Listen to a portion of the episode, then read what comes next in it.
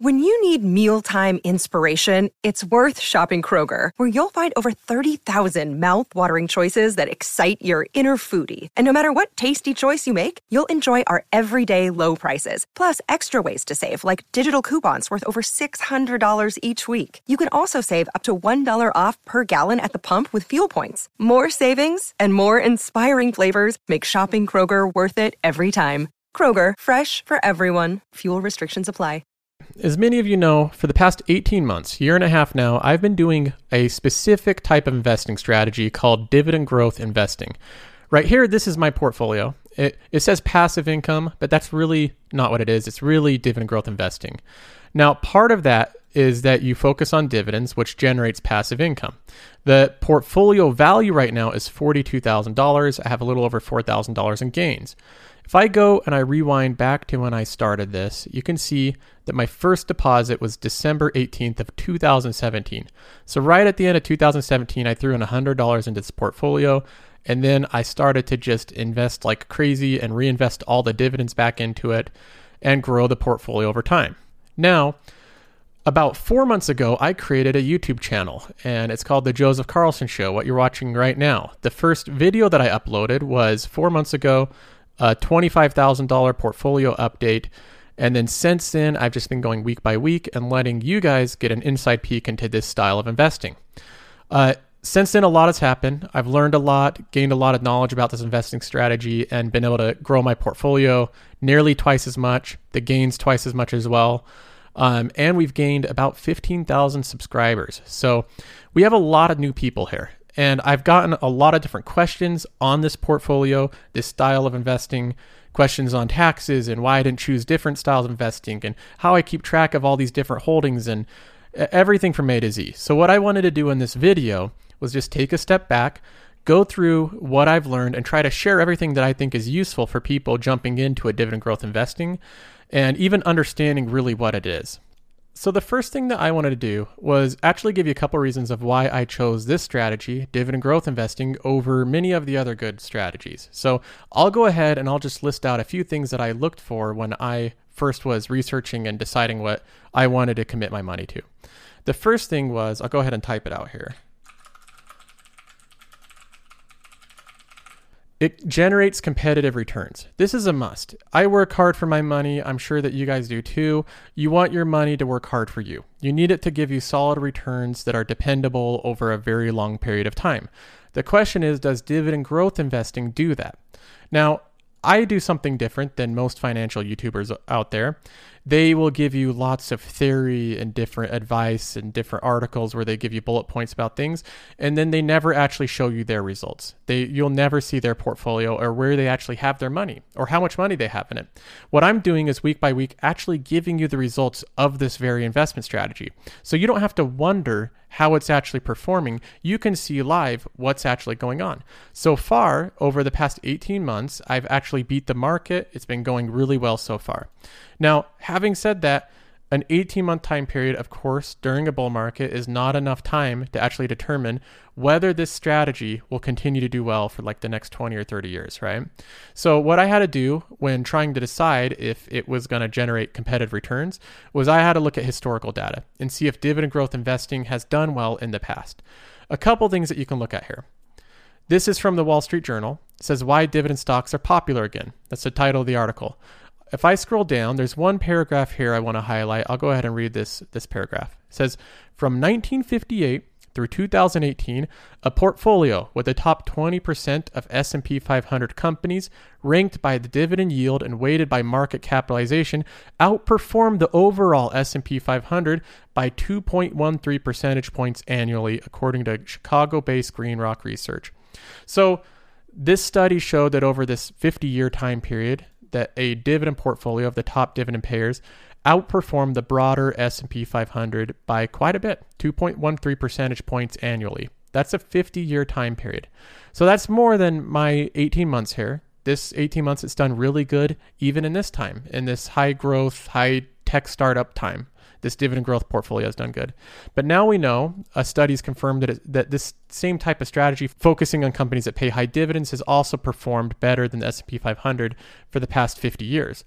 And we this isn't the only data point. We can go and look at some other ones. So there's an Investopedia article here says according to Merrill Lynch, over the 10-year period that ended December 31st, 2015, the S&P 500 dividend aristocrats those stocks within the S&P 500 index that have increased their dividends each year for the past 25 years, aka dividend growth companies, they produced an annualized return of 10.25% versus the 7.31% the S&P 500 overall, with less volatility. Not only did these dividend growth companies, these dividend aristocrats, they outperformed the S&P 500 index, but they did so with less volatility. Pretty astonishing accomplishment there. So, to answer this first question, does it meet this requirement? Does dividend growth investing generate competitive returns? I'm arguing that yes, it does. Historical data, these, I mean, these studies and these articles, they're not anecdotal. You can find a lot of data, a lot of different studies showing that dividend growth portfolios, uh, focusing on these companies that continually pay dividends, does give you competitive results over long periods of time. The next thing that I'll look for, two, I'll go ahead and type this out.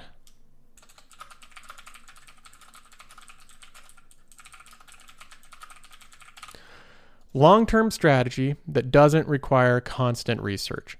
So when you're looking at different investing strategies, I know it's sometimes it's fun if you want to open up a Robinhood account and invest in the latest IPO. If you want to play around with uh, Shopify or these really volatile companies and you read all the earnings reports, you get really into the last statement the CEO said, and you know you're buying Tesla and these different really volatile companies. Now, that you might make money with them. You can generate competitive returns with that, but is it a long-term strategy that doesn't require constant research?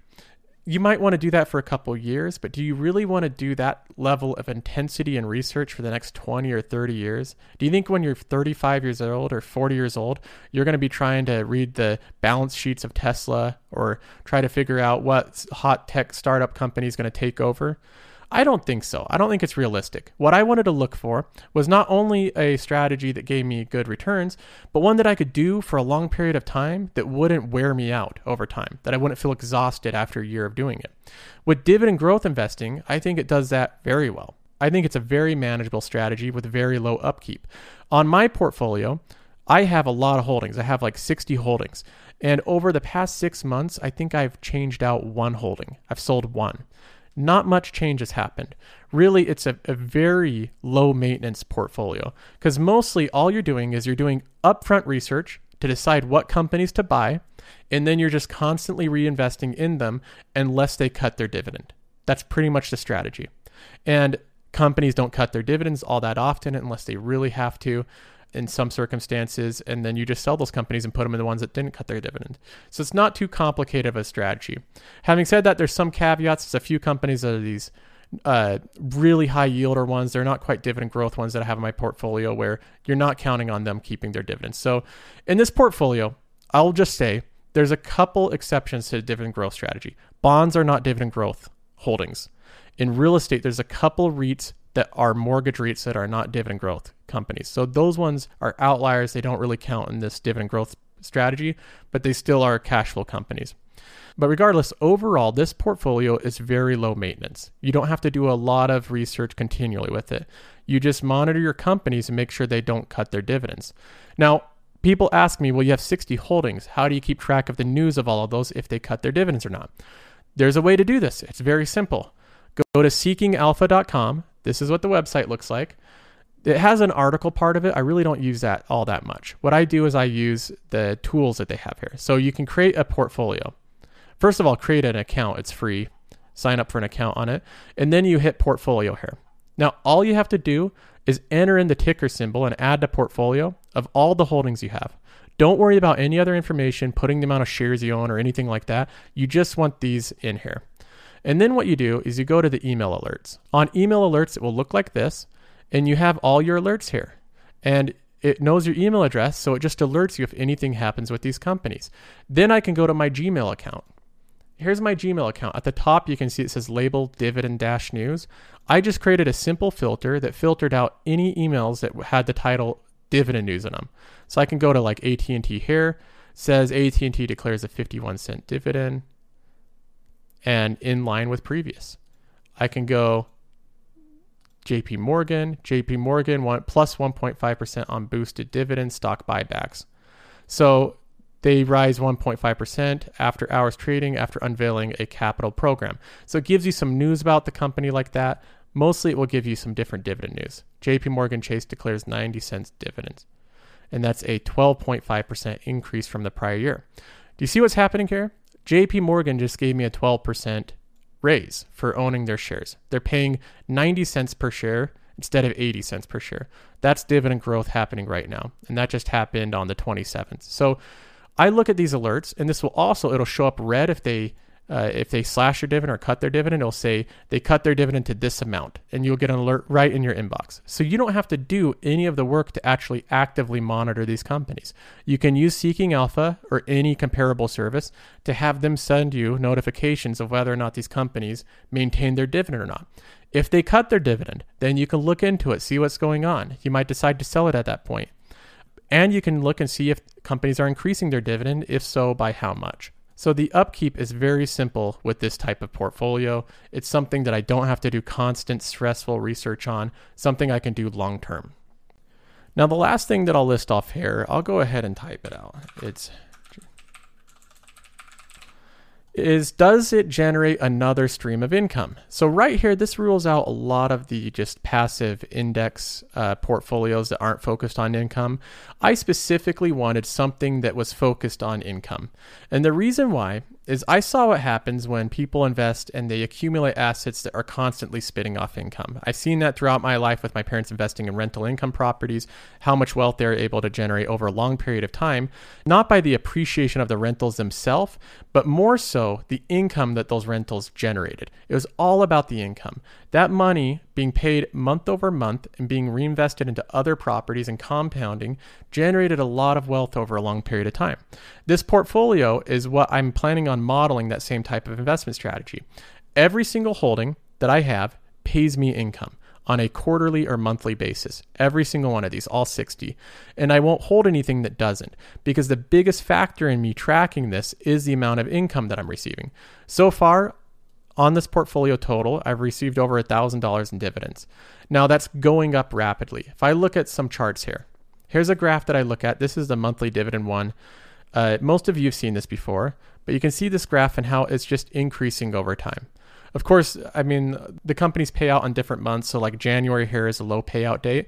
But overall, the trend line is going up drastically. I've hit three months in a row where I'm at $100 or above. The top one's $122. If I go down, to here, this graph shows them grouped into quarters. You can see it just increasing quarter over quarter. And I track this so much. This is the biggest indicator I look at my stream of income that I'm generating on the side. So if I go here, here's one that I personally use. It's a little bit smaller, so it might be harder to see on your screens. But this one is monthly income here. Here's my portfolio value. Here's my quarterly dividends. I go ahead and I make sure this is always up to date. It's my favorite thing to track with this portfolio is how big of an income stream I'm generating outside of my work. The way I figure it is the bigger of an income stream you can generate outside of your job, the less reliant you are on your job. And the less reliant you are on your job, the more financially free you are. Uh, Financially free means that you could quit your job anytime and your life wouldn't really be all that affected. And the way to do that is by having assets that produce income for you month over month and support your expenses. That is a huge component of the strategy. These three together I think explain why I was normally attracted to dividend growth investing. It generates competitive returns. Whatever people think of saying that you only get really conservative returns and you should just focus on pure growth companies, they haven't really looked a lot at the data. Dividend growth investing does generate really good returns over a long period of time.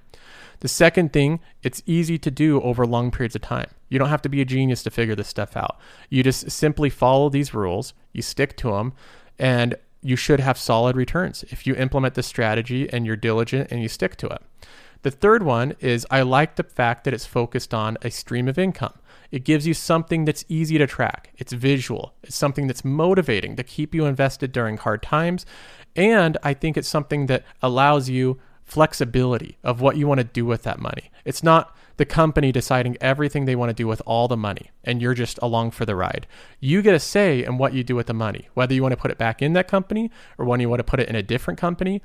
offers more flexibility, or whether you want to use it on yourself. So you have more flexibility having that money as income. So these three things put together summarize why I've chosen dividend growth investing over other strategies.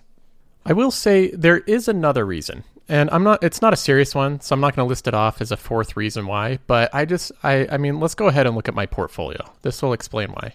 If we go to the activity feed here, uh, before real quick, check this out. So M1 Finance, they updated the activity page here. So this isn't the one that we're all familiar with. It looks a little bit different. At first glance, it actually seems pretty simple. Just seems like a like an Excel list, but it actually has a lot more functionality. So now you can actually search and go, I want to see all the activity with Realty Income Corp. Boom. And I have everything that's happened with this one company just by filtering it right there. So I can get rid of that. Another thing I can do is I can punch in date ranges here so I could see all the activity with a certain month. And I could look right here and I could go, hey, I want to look at dividends only. Check that out. I can see every single dividend deposited in my account. But this is another reason why I like this strategy. Honestly, it's because it's fun. I can look at this, I can go and I can go to the first of the month. And since June, June 3rd is when I got the first one for June. $2 and then Another one on June 3rd, $1.37. June 4th, 31 cents. June 5th, $1.73. June 6th, $15.63. June 6th, 69 cents.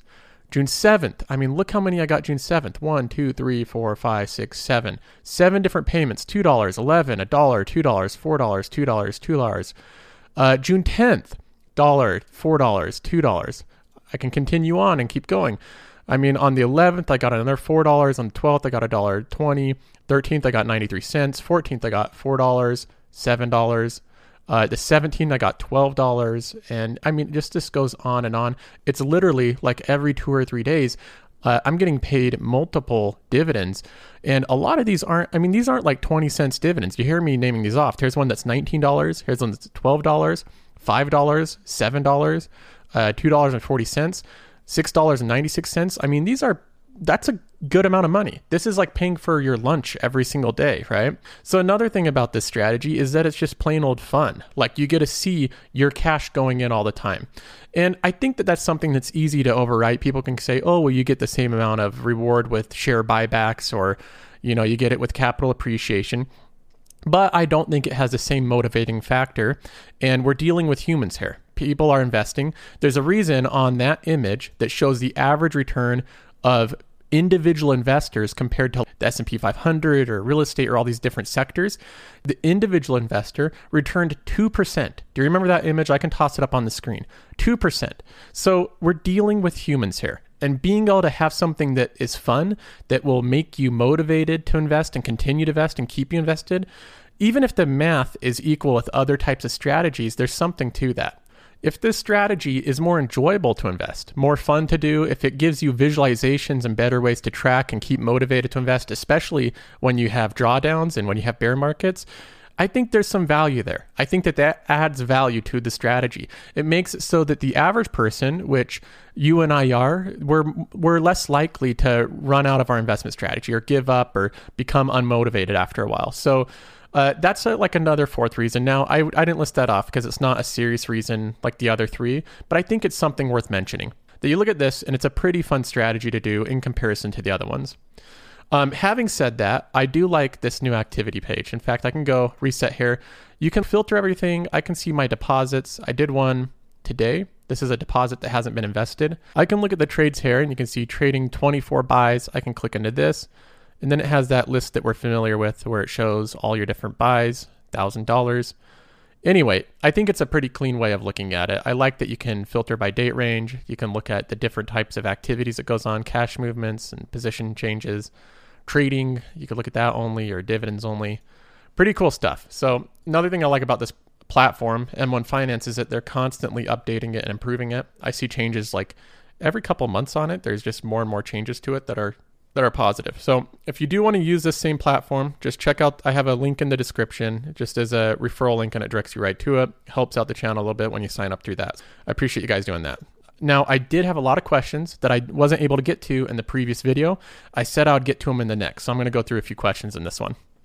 Okay, so the first question here, I thought this was a really good one. The name, I'm sorry if I butcher this, uh, Badilio, Baudilio. I think that's it. Anyway, uh, he says, Joseph, wouldn't a dividend approach cause you to pay extremely a lot in taxes unless it's inside a Roth IRA?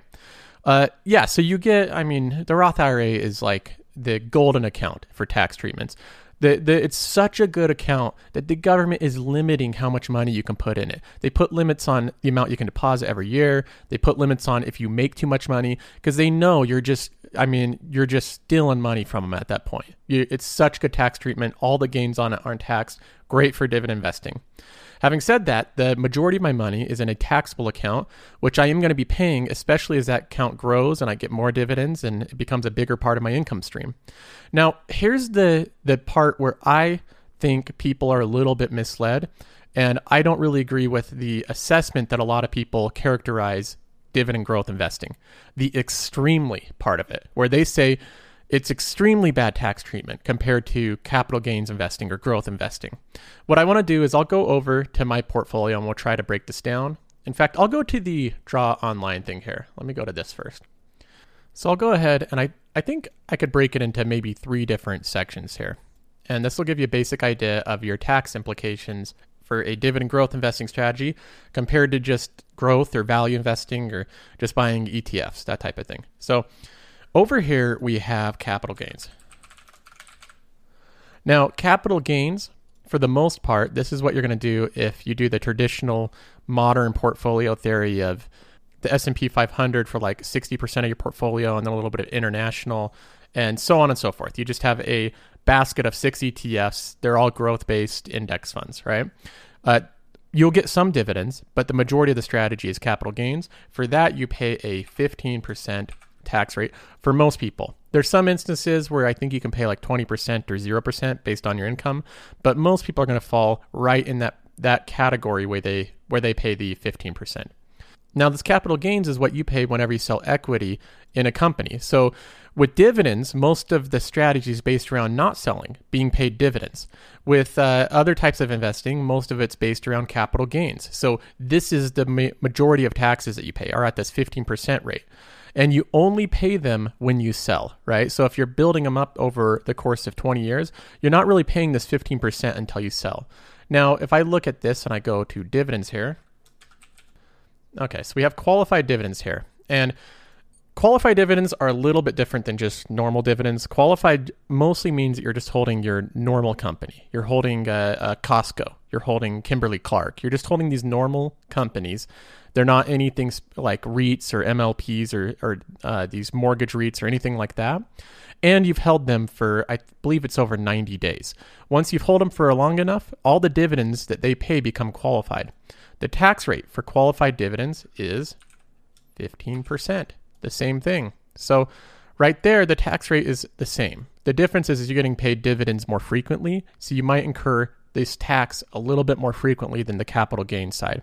Now, if you sell, if you're buying in and out of companies and selling, you're going to incur this capital gains tax the the same rate as the qualified dividends. But for the most part, people that are investing in dividends, most of their holdings are going to be qualified dividends. So the most that you're going to pay on those dividends is 15%. Like if I look at my portfolio, for instance, just to give you an idea, I have uh, I have bonds, utilities, finance, healthcare, consumers, telecoms, industrials, tech, energy. Now, this 20% here that's real estate, REITs fall into a different category. REITs are taxed as income, which means that I can't say you're going to get taxed this percentage or this percentage because, as we know, in the United States, the amount of income tax you pay is dependent upon your income. Now, if you make more than 35,000 up to like 55,000, you're going to be paying some of it just as you would your normal income tax. And then if you make over 70,000, you're going to be paying like 20% or so. Don't quote me on this. You'll have to look at the margin tariff tax rates here. But it goes up as you earn more. The the more that you earn, the the more the tax burden is with REITs. If you're earning over $200,000 a year, that's when these taxes on REITs are really going to hit you hard. They're going to take like 30, you know, 35% of the income that you're making. If you're really wealthy and your income's over 300,000 a year, the REITs are going to be I mean, you're going to be paying 35% plus on them. So it totally depends on your income. For most people, this is going to fall right in that same 15 to 20% tax rate. So across the board, you're paying 15 to 20% tax rate. for the majority of people. And that's the reason why I say I don't think there is an extreme implication with it. You pay these taxes a little bit more frequently. Another thing that you have to keep in mind is the positive tax treatment that REITs get as a company before paying you the dividend. So most companies like that that pay capital gains or the qualified dividends, most of those companies have to pay, federal corporate taxes. If I look at REITs, they get tax exemption. So for all practical purposes, REITs are generally exempt from taxation at the trust level as long as they distribute at least 90% of their income to their unit holders. However, even REITs adhering to this rule still face corporate taxation on any retained income. So all the money that they're paying out to you, they haven't been taxed on a federal level, which means that they're getting no taxes on their side. And so they pass that on to you, and then you have to pay income tax on it. So it's really not as bad as it seems. REITs is a company, the government has given them special tax incentives to be able to distribute more money to their shareholders, and you're the beneficiary of that. Even if you're paying 20% or 15% taxes on your REITs, look at how much they're actually paying you out. If I go to my REITs pie here, this is the in my passive income, this is the REITs pie. The average dividend yield of this pie is 6.3%. That is a lot of cash flow that I'm getting from these companies, and that's a that's not super aggressive with REITs. Around five or six percent is pretty on par. That's what you should be getting from REITs. So you're getting a lot of income. Uh, you can pay 15 to 20 percent of those dividends you're getting, but I don't think it's enough to deter me from the strategy. I don't think it's an extreme difference between this and growth investing where you pay the 15% on capital gains. You do get a little bit better tax treatment here. I will admit that this strategy does have a little bit higher tax implications. You have to decide whether the tax implications, in and of themselves, are enough to make you choose a different strategy over this one. Uh, and that that's just going to come down to what you think. But I think the tax treatment of dividend growth investing, um, it's a little bit worse, but I think it's overstated a lot of how how much people say it's worse than other other taxes on investments. I don't think it's all that much worse. All right. So the next question, rather, this is a uh, comment that was left uh, a few days ago. It's from Johnny C. He says, What happens if most of your dividend stocks plummet in value? I couldn't live with that for a lousy $200 per month. Okay. So, I mean, there's a possibility that the portfolio could plummet in value if we hit some big recession or something that took down all these companies. Um, I think that if my portfolio plummeted in value, so would every other portfolio that's invested in the stock market. I hold a lot of just blue chip companies that are indicators for the global economy. So, having said that, I think that there's a misunderstanding with uh, the word lousy in front of $200 per month. I don't think people understand how much money that is. If you look at this, let's go to a compound interest calculator here. Current principal, let's start off with $200. Annual addition, uh, $200 a month for, for 12 months, that's $2,400 a year. Years to grow, let's just put in 30 and then interest rate. I'll pick a super low amount of interest, 3%. You can pretty much get that guaranteed. Like savings accounts are doing like 2.4% right now. You could lock that in with a CD at 3%. So if I go calculate here, $118,000. That's what the average person is retiring with right now. It's $118,000. They're living off of that and Social Security. So $200 a month, I don't think is lousy at all. I think that that can lead to a lot of money. $118,000 is a lot of money. So you have to look at this over long periods of time. I don't expect my income for this portfolio to just stay at $200 a month for the next 30 years. I plan on growing at $250 to 300 to 400 and so on and so forth until I'm making thousands of dollars a month being reinvested and then later being used partly for my enjoyment and being able to live. So uh, yeah, I think $200 a month, I don't think that's lousy at all. I think that's a lot of money. Uh, people that they don't realize that the dollar amount you have to separate passive income from active income. Two hundred dollars a month that you're just not working for at all is that's a there's a lot of value there. That's a lot of value, especially if you put it into good things and you you invest it over a long period of time. The next question is from Lupe. He says, Hi, Joseph. I love the channel and your explanations regarding investment principles. I do want to ask you on your opinion on M1's expert pies uh, for the target date funds if they are a worthwhile investment. Okay, so I'll go to that in my portfolio. You uh, to get to this, you go to research and then you go to expert pies. And this is pretty cool. So M1 provides you with a bunch of different things that can give you ideas of different things you can invest in. So like one of them that's pretty cool is hedge fund followers. and you can follow the same type of investments Berkshire Hathaway do. Of course, you can invest directly in them, but this shows you all their top public holdings that are listed and so on. You can look at all these different uh, hedge funds as well. Now, one of these are planned for retirement, and then you can do target date funds. So you can pick the date that you want to retire. Like I can pick like 2050, and I want to be moderate. So I'll pick this one.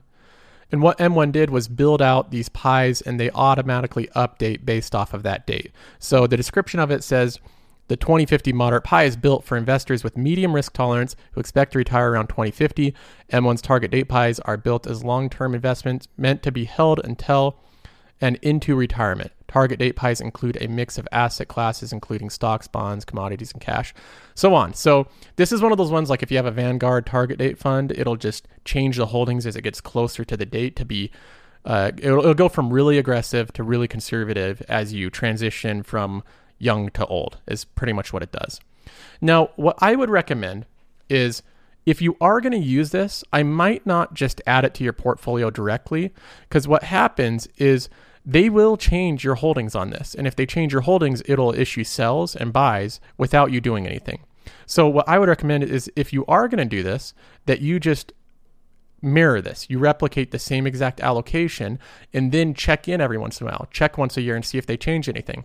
That way, if they change anything and you don't agree with those changes, you don't have to change your portfolio. But if you're like, oh, it's time to update, I want to change mine, you can go ahead and just swap out whatever holdings that they they have here. So that gives you a little bit more control over it. That's what I would do personally. Um, I do think that it's a very solid thing to invest in. They use pretty much all standard Vanguard funds. It's all growth based. None, none of this is going to be like dividend based for these target date funds, but I think that they're very solid investments. I know a couple people. I think I have some family members doing these M1 target date funds, and I, I don't have any issue with them. So uh, if you want to be more hands off, just just do this. If you want to be completely hands off and never have to check your investments, this will be a pretty solid way to do it. So this next one again, it's not really a question. This is a comment left on the video, but I think it brings up a really good point. This is from the account name. It's on YouTube. The account name is Barry Mouse, and it says frowny face. Sixty thousand to eighty thousand is double my yearly income. This is on the one where I talked about my life story, and parts of it I shared my, the progression of my income um, at different stages in life, and he, they're saying that 60,000 to 80,000, what I was earning at the time, is double the yearly income right now. And it says, sigh, it's hard to save up on low income. And I feel like this is the case with a lot of people that might look at my portfolio and they see, you know, over $40,000 in it. For a lot of people, that's like double their yearly income. So it can be very disheartening to see that and think, well, maybe this isn't for me. I maybe, you know, I can't invest with my income or I shouldn't even bother with it, right? And I just came across a few different posts that I think are relevant to this. So these are on different financial forums on Reddit. One of them, the title's a little bit misleading here. It says 110,000 net worth in 4 years with 25k salary. So obviously not all of this net worth came from salary. What happened was this person was able to gain a net worth of $110,000 in 4 years working a $25,000 salary. A big portion of that was they bought a townhome and then the townhome appreciated. They sold it and they netted like $60,000 on it. But even aside from that, it says right here, it says our income was definitely closer to 2000 per month. We saved on average 800 per month for 4 years, $38,000. And a lot of this, I mean, they they sold their home, which gave them some money. They saved up money and then Part of that was uh, employer helping them contribute to their HSA and 401k. So they used all the possibilities they had to get money from other sources to help build that up. But regardless, $25,000 salary and a $110,000 net worth, that's possible to do. And you can't do it unless you actually start being proactive, start saving, and working towards it.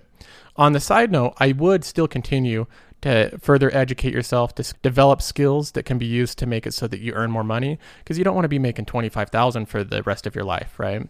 You want to increase that, try to get, you know, get past 40,000 into that range where it becomes a little bit easier on you. Uh, here's another post. I'm the most financially irresponsible person I know. I make a six figure salary and I'm always broke. I need help getting my shiz together. This person's not unique either. There's lots of people that make six figures and they don't have anything to their name. They they don't. I mean, they're just running a couple thousand dollars in their bank account, just enough to pay the bills. Whenever money comes in, money goes out, and that's what they do. So even though you're you know you say for 60 to 80,000 is double your salary you need to develop skills in saving uh, so that when you do make more money which you will if you continue to try to you will make more money eventually you will have those skills already developed of how to save how to prevent yourself from just having lifestyle creep catch up with your income Otherwise, you're going to be exactly in the same shoes that this guy is. He's just honest in admitting it. There's tons of people like this that they make $200,000 plus and they do not accumulate wealth over time. They might have a bigger uh, checking account instead of having $4,000 in it, they'll have 10, but they're not like they're not investing it, they're not saving, they're not building up net worth over time. So learn those skills early on so that when you do start making money, it's a lot easier because your attitudes about budgeting aren't going to magically change once you start making more money. Um, and then, I mean, there's there's more examples of this. Here's one more. It says a 24 year old closing in on 100,000 net worth without a huge income, just low expenses and high savings rate. And he again he goes through and details out how he's not part of this tech uh, field or he's not part of the healthcare or accounting or finance or all these ones that are popular on this forum. He just makes a decent income. His salary is 58,000 he had a hundred thousand dollar net worth at age 24. I'm sitting here, I'm going to be turning 30 years old soon, and I'm like excited about, you know, passing $40,000 in my brokerage account. So, again, your savings rate, keeping your expenses low, has a way bigger impact on the amount of money you make. Uh, I make more money than this person, but because I have more expenses and more things with a with a family and things to take care of, I'm not able to save as much as he is. So if you can teach yourself to save, you will be able to build up a portfolio. Don't get it in your head that you'll never be able to do that. You may as well not start that type of talk. You, that, all that type of negative stuff is just going to hold you back. Anyway, I'll leave it there. I hope you guys have a good week. I have another video coming up. Um, I hinted out uh, on my uh, YouTube page, the community tab, where I ask questions of what are the biggest criticisms of dividend growth investing. So I might go through a couple things that people mentioned there. I think it'll be interesting. Anyway, hope you guys have a good one. I'll see you next time.